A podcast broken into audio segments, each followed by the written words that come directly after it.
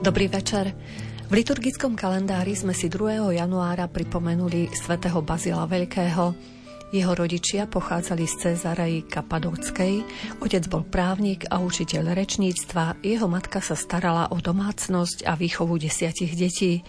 Traja synovia, Bazil, Gregor a Peter, sa stali biskupmi. Svetý Bazil je považovaný za otca mnízkeho života v spoločenstve. Bol charizmatickou osobnosťou, všestrane vzdelanou na tú dobu. Po ukončení štúdií pôsobil ako profesor rečníctva. Podľa príkladu svojej sestry Makríny sa vzdal svetskej slávy a začal sa venovať asketickému životu. Zaujímavosti zo života tohto svetca, ktorý žil v 4. storočí, pripravila sestra Štefánia z rádu sestier svätého Bazila Veľkého. Na príprave relácie spolupracovali Jaroslav Fabian, Diana Rauchová, Mária Čigášová. Vitajte pri jej počúvaní.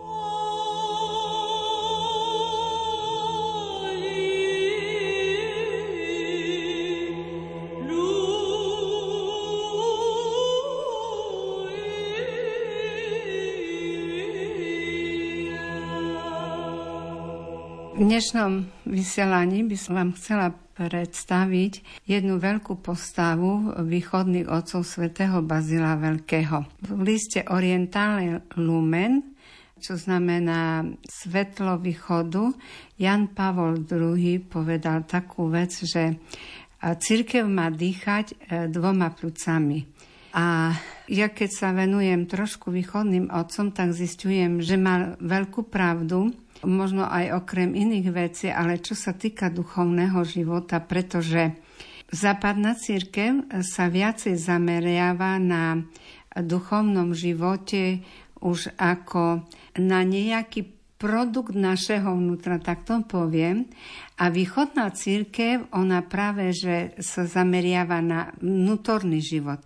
Čiže zapadná na skutky a východná na vnútorný život. Napríklad Zoberme si takú vec, takú vášeň hnev. My na základe hnevu robíme určité skutky, konáme, ale východní otcovia nám hovoria, že čo to je hnev, ako s ním treba pracovať, ako sa ho chrániť, kedy vznikla, na základe čoho vzniká, že oni na tých púšťach vlastne rozanalizovali vnútorný život človeka. Tých diel východných otcov máme dosť veľa, Takže je to taká veľká mozaika, ale od každého sa niečo naučíme. My sme si hovorili o, o takých dvoch postavách mnístva, svetom Bazilovi a, svetej, a jeho sestre svetej Makrine, ktorých my považujeme za takých našich zakladateľov, pretože žijeme tú východnú spiritualitu. O tom si potom samozrejme povieme viacej. Ja len by som na úvod chcela vás upozorniť na slovník, lebo, jak som hovorila, že Východ ináč chápe človeka aj západ, ale s tým súvisí aj určitý lexikon, určitá filozofia, určitá taká spiritualita. Takže niečo vám teraz si povieme také podstatné, ale potom si budeme takisto vysvetľovať tie pojmy už v priebehu toho vysielania. Prvé také slovo, ktoré sa užíva veľmi a budeme ho často spomínať, je to askeza. Slovo askeza je greckého pôvodu a v preklade znamená cvičenie. Napríklad deti v škole v Grécku si píšu askeza číslo 1, askeza číslo 2. Naše si píšu cvičenie číslo 1, cvičenie číslo 2. A potom takisto od slova askeza je asketická, asketické diela. To znamená, že to sú diela o duchovnom živote, ktoré napísali východní otcovia a hlavne svätý Bazil. Teraz trošku si povieme o tom, že ako my sme zdedili ten názov sestry Bazilianky, e, tak už som minule hovorila, že vlastne naša rehoľa, naše spoločenstvo je ako pokračovaním toho východného spoločenstva mnízkeho na Ukrajine, ešte nezjednoteného s katolickou církvou. Sestry sa potom, ako sme si hovorili, sa zjednotili roku 1691 také dva monastiere Javorovský a Premišský.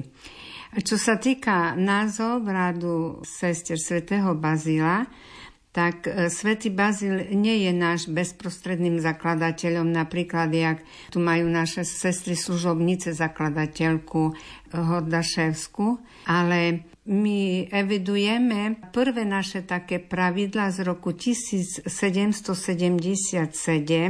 ktoré boli vydané Veniaminom Rudským, ale on ich vydal na základe rukopisu Kateríny Sapiegi, ktorá bola prvej zakladateľky monastiera Svetého Ducha v Minsku. Ona bola aj dcera vicekancelára a otec, pretože bol bohatý, tak vlastne pre ňu postavil kláštor, ona tam bola potom aj predstavená. A práve, že tieto pravidla mám v taliančine preložené, to je zase iná história, ak sa tam dostali, ale sú preložené v taliančine, ale pravdepodobne boli v takom či cerkoslojanskom jazyku asi najpravdepodobnejšie napísané.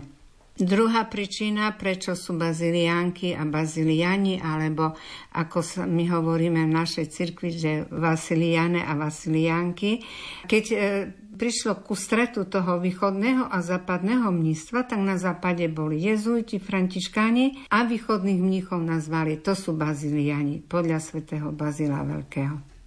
Teraz si približíme dobu svätého Bazila, v akej dobe žil aby sme pochopili lepšie jeho činnosť, jeho osobnosť. Svetý Bazil žil v 4. storočí dobe veľkého celosvetového prevrátu vo svete, keď bola Konštantínom Veľkým v rímskej ríši prijatá kresťanská viera. Odtedy sa vlastne zmenila tedajšia kultúra sveta a hlavné mesto rímskej ríši vieme, že sa prenieslo z Ríma do novozniknutého Konštantinopola. Z toho dôvodu, keď bol cisár už prijal kresťanstvo a hlavne keď dal slobodu kresťanom, tak začalo veľké množstvo prichádzať ľudí do cirkvy, ktoré nezažili vnútorné obratenie, ale to bolo tak z takých vonkajších pohnutok. Tak sa hovorí, že kým kresťanstvo prenasledované bolo ako úzka rieka, hlboká, tak potom sa rozliala na široké jazero. No a tí noví kresťania pokrstení tak vlastne ďalej žijú pohanským životom a prijímajú čosi z Kristovej nauky. Tá kresťanská spoločnosť naberá cudzie elementy a je nebezpečenstvo, že sa vlastne nauka cirkvy prevráti na učenie greckých filozofov a rímskych politikov. V tom čase takisto sa objavila aj hereza Aria, takého biskupa jedného na východe Ari a tá hereza sa volala arianizmus, ktorý tvrdí, že Ježiš Kristus nie je Bohom ani jedným strojice, ale je akýmsi bytím medzi Bohom a ľudstvom. A ten arianizmus ponúkol ľuďom to, čo mohli ľahko pochopiť. Hoci arianizmus bol odsudený na prvom nicejskom koncile, ale za pomoci vladárov sa tam potom dlho udržiaval. Ale v ohni toho superenia potom sa rodí taká teológia. Potom diskusie sa vedú vždy do jasnejšieho poznania a z takého systematického učenia kresťanstva. Yeah.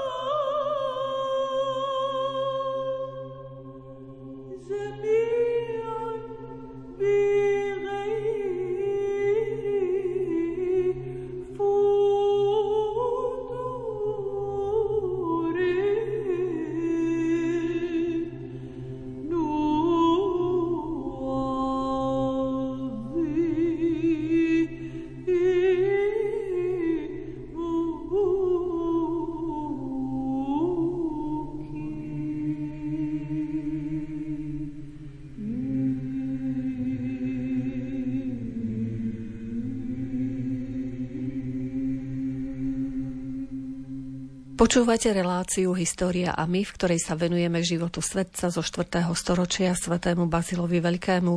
Naším hostom je sestra Štefánia z rádu sestier svätého Bazila Veľkého. Takými veľkými by sme povedali stĺpmi boli tzv. traja kapadockí otcovia Jan Zlatousty, Gregor Nazianský a Bazil Veľký. Bazil bol človekom všeobecného vzdelávania vo všetkých smeroch, bol znamenitý rečník, znalec svätého písma, dogmatik a polemista, aj najväčší taký bojovník proti arianizmu. A kým prvé 300 ročia církev bojovala s vonkajším nepriateľom, teraz a sa objavil ten vnútorný nepriateľ. A potom ďalej uvidíme na živote svätého Bazila. Teraz by sme si približili trošku kresťanské zazemie svätého Bazila a svätej Makriny. Svetý Bazil a Makrina, jak som hovorila, už žili v 4. storočí Kapadokii Cezarejskej, to je dnešné Grécko, vo vznešenej senatorskej rodine s kresťanskou tradíciou. Už rodičia svätého Bazila z jednej strany aj z druhej zažili prenasledovanie za církev hlavne počas Dikleocianovho prenasledovania. Bol starým rodičom po otcovi Bazilovi skonfikšovaný majetok a 7 rokov žili horách. Babka Makrina staršia bola žiačkou tiež Gregora Divotvorcu.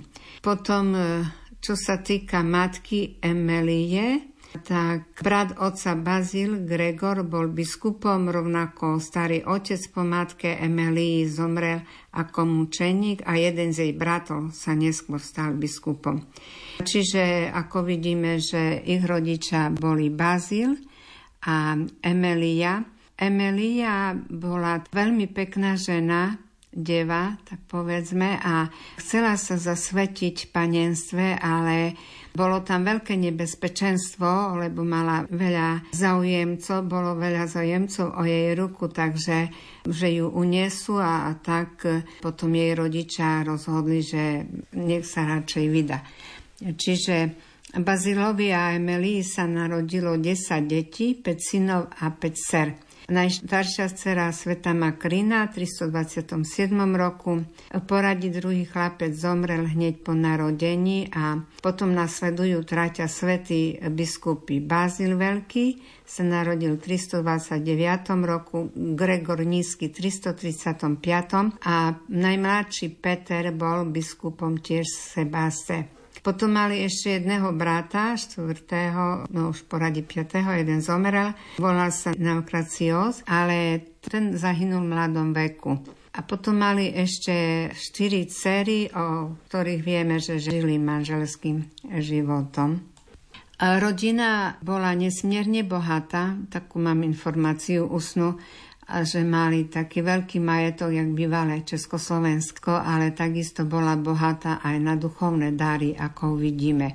Najstaršiu dceru Makrinu vychovala matka Bohom inšpirovaným písmom, to znamená, že Božím slovom, ale na východe v tej dobe sa vlastne používali taký pojem Bohom inšpirované písmo, predovšetkým to, čo sa týkalo mravného života a žalmy, na žalmoch. Okrem toho ju potom učila všelijakých zručností, ako obyčajne to býva u dievčat. E, svetskú výchovu dievčat jej dobe matka cez tú svetskú výchovu matka Emilia svoje dievčatá nevychovala, pretože e, ich to poškvrňovalo a považovala to za nevhodné a nepekné.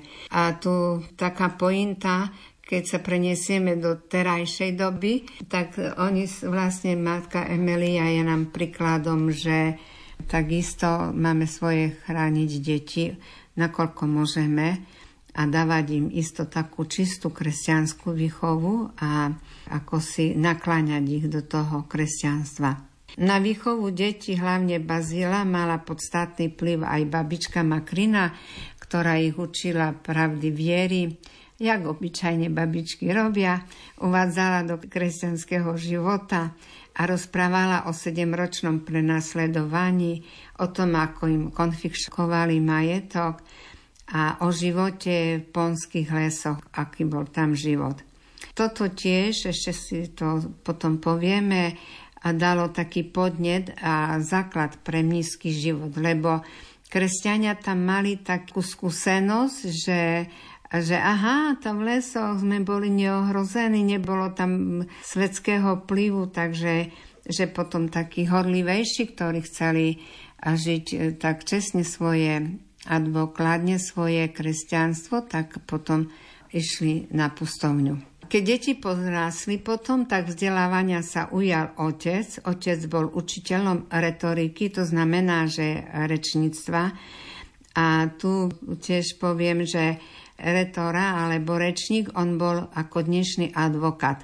To dokázal lepšie obrániť toho napríklad odsudeného, alebo ten potom vyhrával jaké mal schopnosti, akú mal možno takú aj chytrosť, aké mal vzdelanie. Takže v tom bol otec svätého Bazila taký dobrý. Sveta Makrína a brat Peter, oni získali e, doma iba náboženské vzdelanie a zase traja biskupy, budúci Bazil, Gregor a Navkracius, Navkraciusovi sa dostalo okrem náboženského vzdelania aj vzdelania svetského a klasiky. Čiže Bazil bol synom takej opravdivej kresťanskej rodiny, vyrastal v neobyčajne požehnanej atmosfére a bol dobre pripravený na život ako študent, asketa, mních a občanský dejateľ. Popri hlbokej kresťanskej výchove dostal Bazil od svojich rodičov aj solidné základy greckého vzdelávania, ktoré potom už pri svojej práci, hlavne pri písaní svojich diel využíva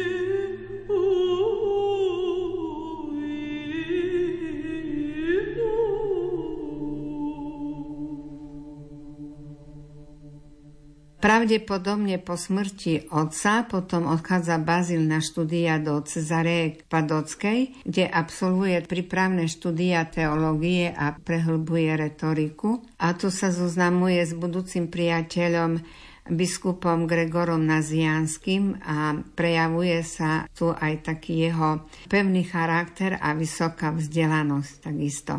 Hovorí sa, že a že už na štúdiách, možno až na tých ďalších, že prevyšoval múdrosťou svojich učiteľov. Potom krátky čas študuje Bazil Konštantinopole a ako 20-ročný v roku 350 odchádza do Aten. A tam ho čakala už dobrá povesť a takisto priateľ Gregor Naziansky, ktorý o ich spoločných štúdiách hovorí, že v meste sme poznali dve cesty. Jednu lepšiu do chrámu k našim kňazom, druhú do školy k pohanským učiteľom.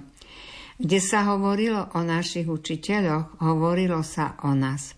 A priebehu desiatich semestrov sme študovali, hovorí svätý Gregor, retoriku, filozofiu, astronomiu, geometriu, gramatiku, dialektiku, dejiny a medicínu.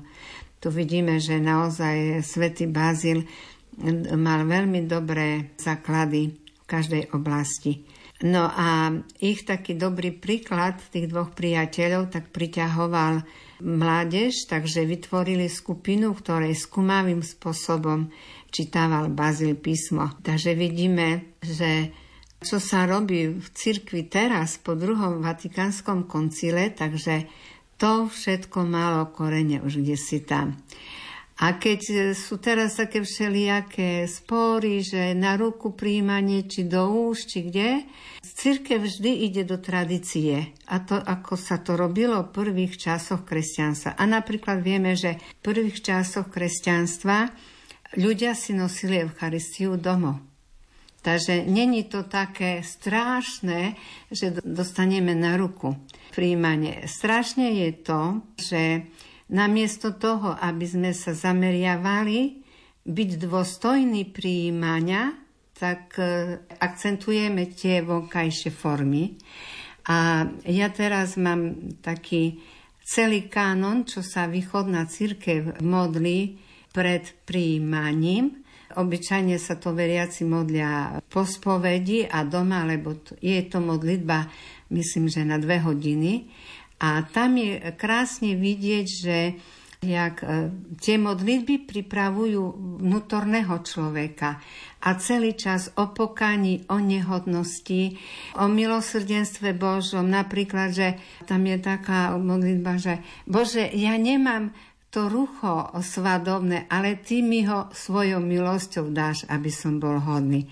No a potom sú samozrejme ďakovné modlíby, takže si myslím, že je veľmi dôležité. Samozrejme, že už na Svetej Omši tam ani na liturgii nie je taký priestor, ale keď ideme na príjmanie, tak si to môžeme priskôr do kostola, pripraviť sa tu na Svetú Omšu alebo liturgiu, pomodliť sa tú modlitbu a potom po príjmaní takisto zotvrdávať chráme. Ja si myslím, že kto s tým príjmaním myslí vážne, tak on cíti, že po príjmaní také dačo, že si to máme nechať to vnútro, také celé, ani ústa neotvoriť.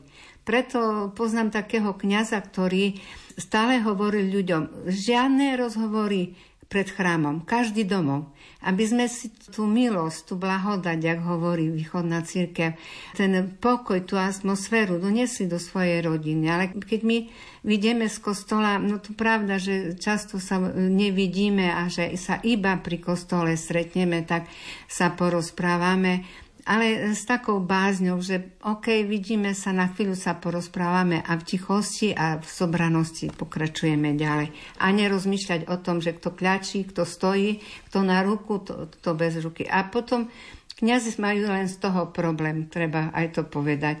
Lebo keď si každý druhý človek kľatne, alebo keď každý druhý človek vystrčí ruku a, a, a teraz uh, oni musia potom, to je pre nich jednoducho náročne, hlavne pre starších kňazov. Takže sa vrátime sa naspäť ku svetému Bazilovi. Ale popri tom všetkom, čo tam Bazil robil, ak sme mm, hovorili, tak e, sa stiažoval Bazil na ten život, že sa mu zdal ubohý, lebo v ňom pocitoval nedostatok na boženskej naplnie. A teraz sa dozvieme o Bazilovi jednu zaujímavú vec a pre nás nezvyčajnú. V roku 355 skončil Bazil štúdia v Atenách a cez Konštantinopol sa odobral do Pontu, a kde sa jeho matka presťahovala s, s, s deťmi a so celým osadenstvom, s ich sluhami a, a otrokmi, lebo ešte tedy tak ľudia žili, na rodinný státok do Pontu. No a našiel tam už len matku, sestru Makrinu a najmladšieho brata Petra, alebo ostatní už odišli od rodičov. A hneď po štúdiách mu potom ponúkli v 365. roku vyučovanie retoriky, takže vyučoval retoriku a nejaký čas pestoval sen o slave.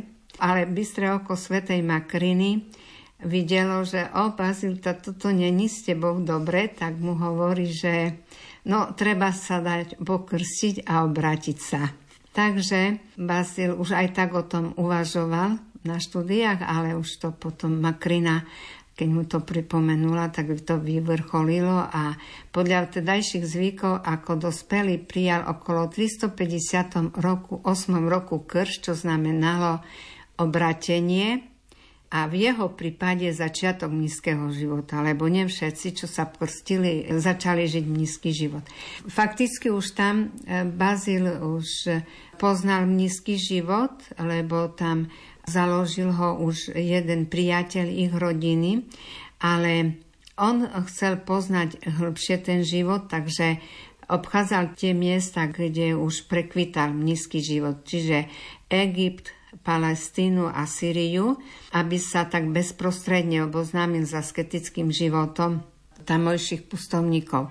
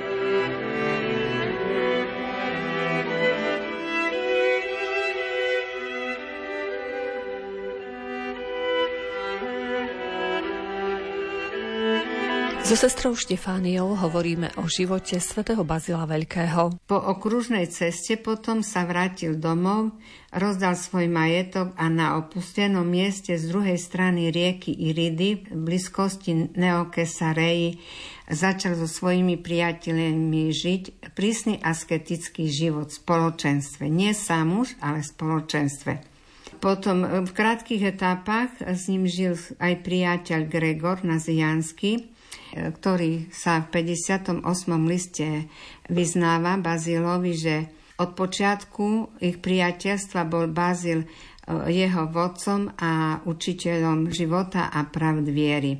Takisto nízky život už začala a jeho matka Emelia a sestra Makrina na svojich majetkoch pri rieke Iride. Čiže e, oni tam, kde si boli spolu, ten ženský a mužský mužské monastere rozdeľovala Irida a samozrejme, že potom, keď si povieme o tom viacej v súvislosti so svetom Makrino.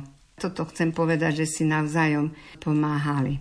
No ako to vyzeralo bratské spoločenstvo svätého Bazila Veľkého? V tom bratskom spoločenstve žil Bazil od roku 357 do 362 5 rokov, ale to bolo asi trošku aj viacej. V Slovenčine je taká kniha Filokalia, ktorú preložil Eduard Beke a on v úvode hovorí, že Mnízky život 4. storočia bol akoby prirodzenou reakciou kresťanstva proti sekularizácie, si predstavme. Od 4. storočia sa sekularizujeme ktoré hrozilo cirkvi, preto sa mnohí veriaci snažili zvýrazniť svoj odstup od sveta tým, že sa uchýlili na pusté miesta do samoty. Už som to aj spomenula. Na svojej okružnej ceste videl Bázil zlatú dobu pustovníctva, pretože že tých pustovníkov bolo strašne veľa. To bolo ako akési vojsko veľké a obdivoval asketický život pustovníkov. Ten pustovnícky život sa tak trošku bol odlišný, no v podstate každý jeden pustovník si žil po svojom. Jak my si teraz žijeme, každý si žije z nás, žije duchovný život po svojom, aj keď mnohé veci nás spájajú, ale predsa sme každý originál. Takže napríklad boli tam pustovníci úplnej samote, potom ďalší udržiavali vzájomný kontakt, alebo žili v menších a väčších spoločenstvách pod poslušnosťou predstaveného. Spájali ich určité pravidla, ktoré si sami vytvorili, spoločná modlitba a práca. Na tej okružnej ceste sa tiež Bazil zoznámil aj s veľkým spoločenstvom svätého Pachomia, ktoré bolo na prelome 3. a 4.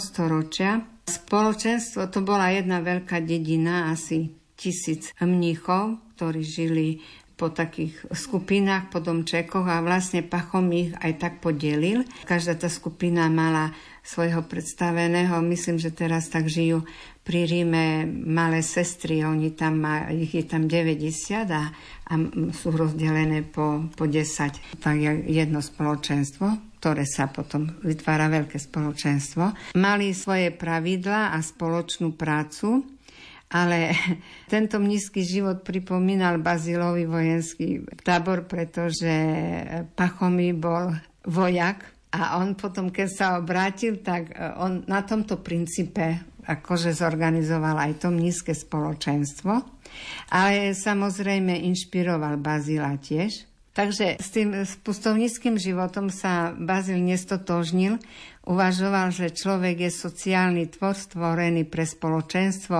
a potom s kým sa na pustovni podeli s darmi, ktoré dostal od Boha, kto ho napomenie, bo Vieme, že takisto bolo aj dosť čudactva tých, tých pustovníkov, keď žili sami na divoko.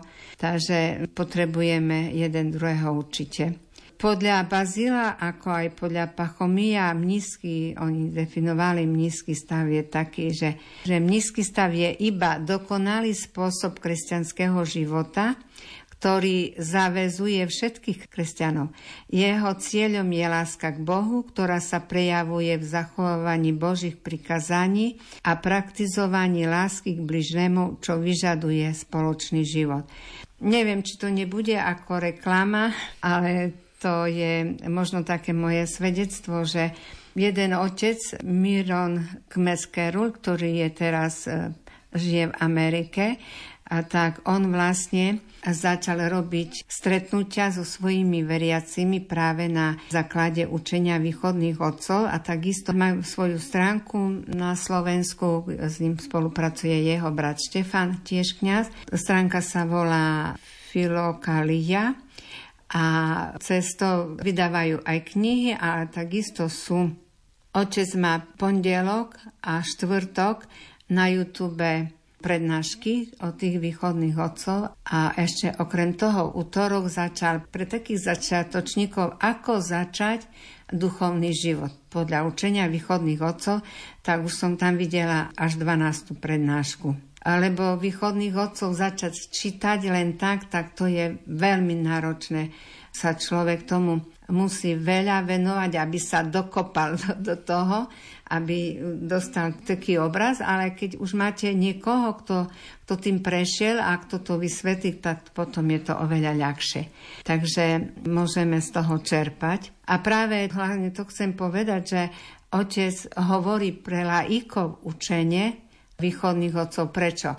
pretože či ja žijem v manželstve, či ja žijem v e, zasvetenom živote, kdekoľvek stále mám tam svoje vášne, mám svoje hriešne myšlienky a tie pravidla, ako sa toho zbaviť, ako za, e, duchovne stále rásť, tak práve nám objavili tí pustovníci. Takže a samozrejme, že keď je v monastieroch mlčanie, aby nás ochránilo od zbytočných slov, od um, dajakých uštipačných slov a tak ďalej a tak ďalej. To platí aj v manželstve, v rodine, tým viacej, keď sme, dávame svedectvo deťom. A on to tam všetko pekne učí, že ako to treba robiť.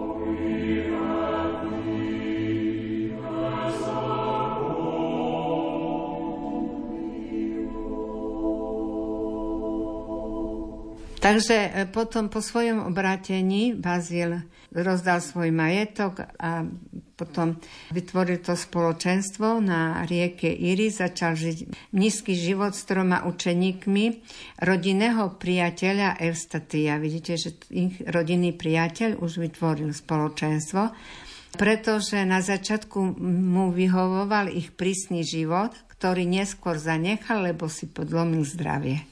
Ale tu chcem podoknúť, že ich asketický život nebol taký, že piatok sa len raz dosyta najeme, ale ich asketický život potom vyvrcholoval s časom tak, že aj svätý Bazil hovorí, že jeho strava bola zelenina, olej a čistá voda.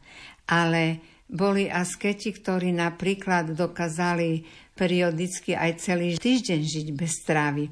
A napríklad svätý Sava sa postil od vody so svojim priateľom, e, lebo tak bolo často, že keď bol veľký post, tak tí mnisi sa rozišli z monastiera a potom si každý postil osobitne a sa až vo veľkom týždni stretli, potom aby slavili Veľkú noc, Pásku. Takže ten Sava, keď išiel s tým priateľom, neviem, ktorý z nich odpadol, lebo bol dehydrovaný ale za to dostal takú milosť, že potom už vôbec nemusel piť do konca života. Ale samozrejme, že my dnes dodržiavame všetky pokyny zdravotníkov, že sa stravujeme striedmo, je veľmi dôležité pre duchovný život sa stravovať striedmo, ale to je zase iná téma. Takže sa vrátime k svetomu Bazilovi a dbáme na to, aby sme si nepokazili žalúdok, zdravie a hlavne možno, že treba počúvať. Treba počúvať kňazov, treba počúvať svoje deti, keď sme v staršom veku. Mladí majú počúvať svojich rodičov. Stále počúvame iných, čo nám hovoria, aby sme potom neišli z extrému do extrému. A hlavne začiatočníci v duchovnom živote. Takže ten Bazil začal formovať už to spoločenstvo podľa svätého Pachomia, ale podľa vzoru nevojenského režimu, ale podľa vzoru prvetnej cirkvi v Jeruzaleme kde tí veriaci potom žili dokonale bratstvo, že mali všetko spoločné. Čiže bazilovi mnísi už žijú primeraný asketický život, ale venujú sa aj povzneseniu zanedbaného kresťanského života, ktoré tam bolo, že už nebolo tak na pustovni, jak na pustovni, že ten pustovník sa venoval iba svojej spáse, čo je dôležité. Aj teraz sú pustovníci, aj teraz sú klauzuroví mnísi a mníšky, OK, ale takisto každá rehoľa potom plní aj svoje e, poslanie ešte keď som pri tých rehoľách, tak keď tak vnímam vôbec celocirkevne, že mne sa tu tak trošku no, vidí, že sa veľmi akcentuje služba, služba, služba. Ale to spoločenstvo svätého Bazila, to bol seriózny duchovný život mníchov a potom nakoľko stačili, nakoľko mohli, to bola potom služba. Ešte si o tom potom neskôr povieme.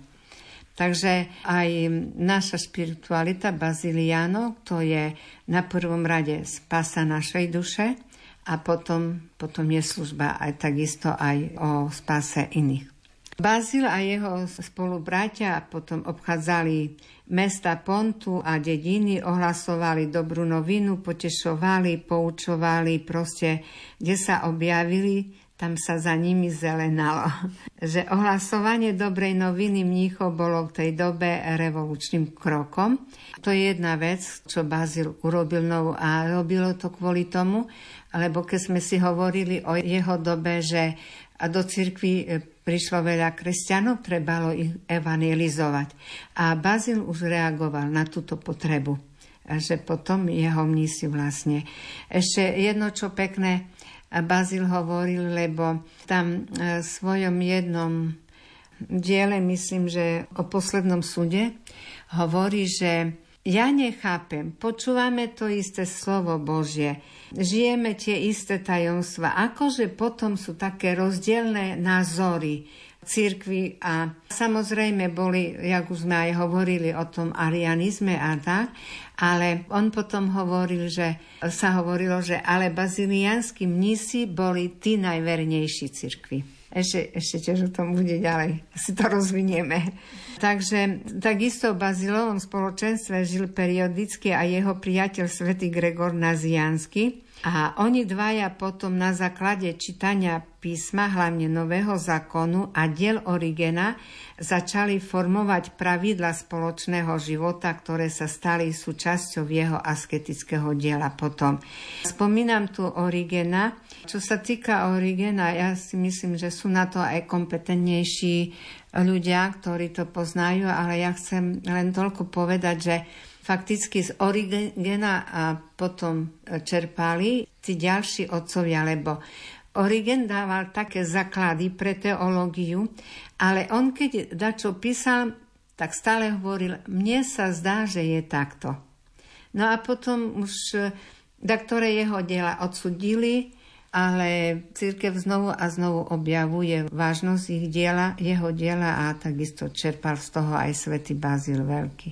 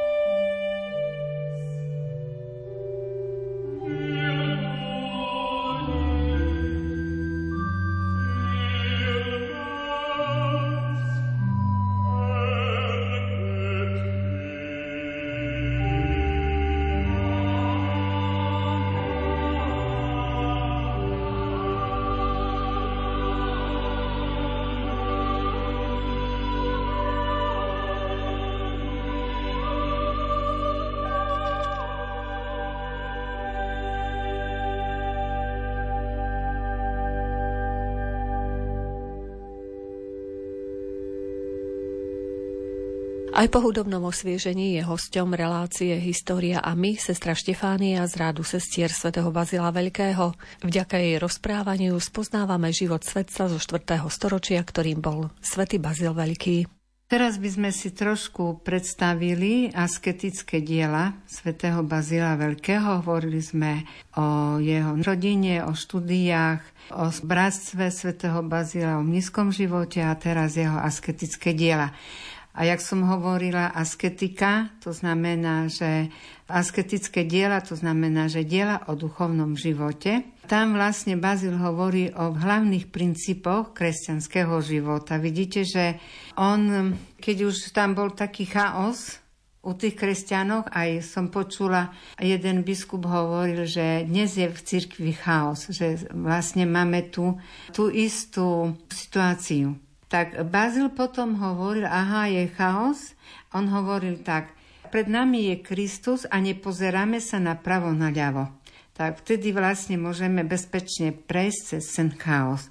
A on pra- vlastne vypracoval tie princípy kresťanského života a hlavným jeho pravidlom bolo sveté písmo, ktoré hovoril, že je potrebné uviezť do praxe. A on, on a potom aj iní východní otcovia, oni hovoria, bo západná církev nám hovorí, že čo máme žiť a východná hovorí, ako máme žiť.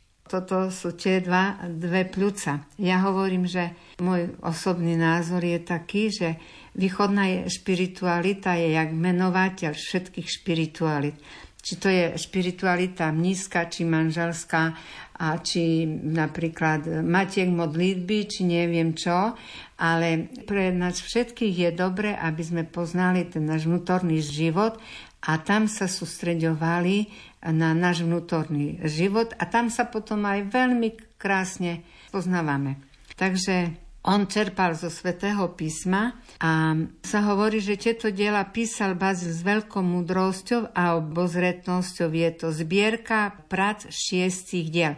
Hovorím o asketických telách šiestich, o, čo hovoril o duchovnom živote. Potom budeme takisto nakoniec ešte rozoberieme ďalšie diela.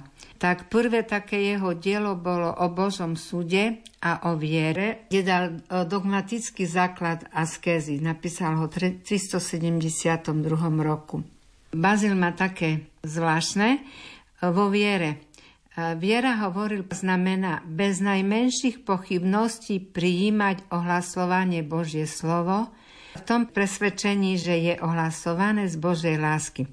Napríklad, keď čítame Evangeliu, že za každé jedno slovo budete súdení, to treba tomu uveriť, bo my budeme súdení. Lebo už myslím, že mnoho učiteľov duchovných súčasných hovoria o sile slova. Že koľkokrát jedno slovo tak dokáže človeka doraziť.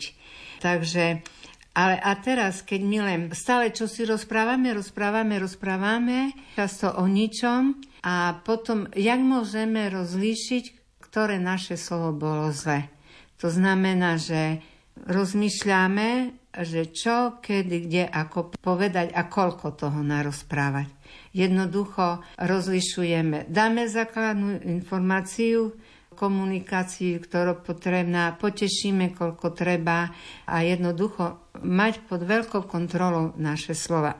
A o tom Bazel hovorí. Alebo aj iné veci, napríklad keď sa modlíme v modlitbách a prosíme Matku Božu, aby bola pri našej smrti, tak tomu veríme, že ona tam bude.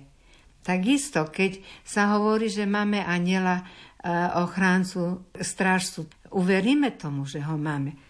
Bazil hovorí, že máme mať vieru ako Abraham a hovorí, že on nikdy nepochyboval, ale vždy bol istý, že Boh vykoná to, čo sľuboval. A o tom hovorí svätý apoštol Pavol v liste Rimanom 4.2. A je to také trošku iné chápanie viery, na ktoré sme zvyknutí, ale je veľmi podstatné. A ďalšie také diela, čiže to boli také iba krátke, jak státe, tie prvé dve diela. Potom máme tzv. morálne pravidla, a tam svätý Bázil e, dal základy kresťanského života. Napísal to v 360 roku potom širšie pravidla 55 ich napísal pre mníchov a 313 princípy a spôsob mnižského života v spoločenstve. A potom sú tzv. epitémie, to sú skutky pokania a spoločnom živote v monastiero. Ja teraz len tak ich vymenujem a potom sa k ním ešte vrátime. A potom e, piate je nauka o askéze a vybrané listy. Takisto, keď písal e, listy Bázil, to je tiež jedno veľké dielo, tak potom o niektorých písal aj o askeze, o duchovnom živote.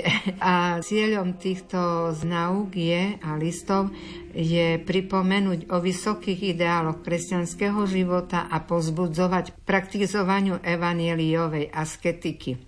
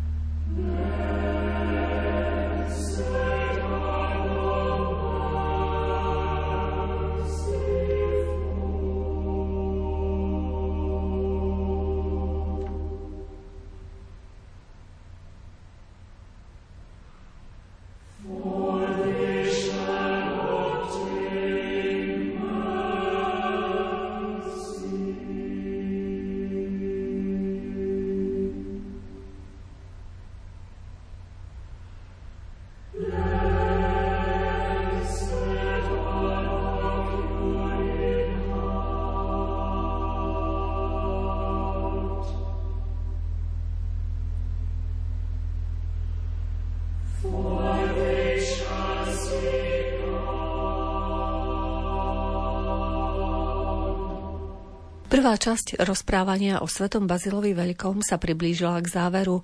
Našim hostom bola sestra Štefánia z rádu sestier svätého Bazila Veľkého. Za mixážnym pultom bol Jaroslav Fabián, hudbu vybrala Diana Rauchová a od mikrofónu sa lúči Mária Čigášová. Ďakujeme vám za pozornosť a želáme vám pekný večer.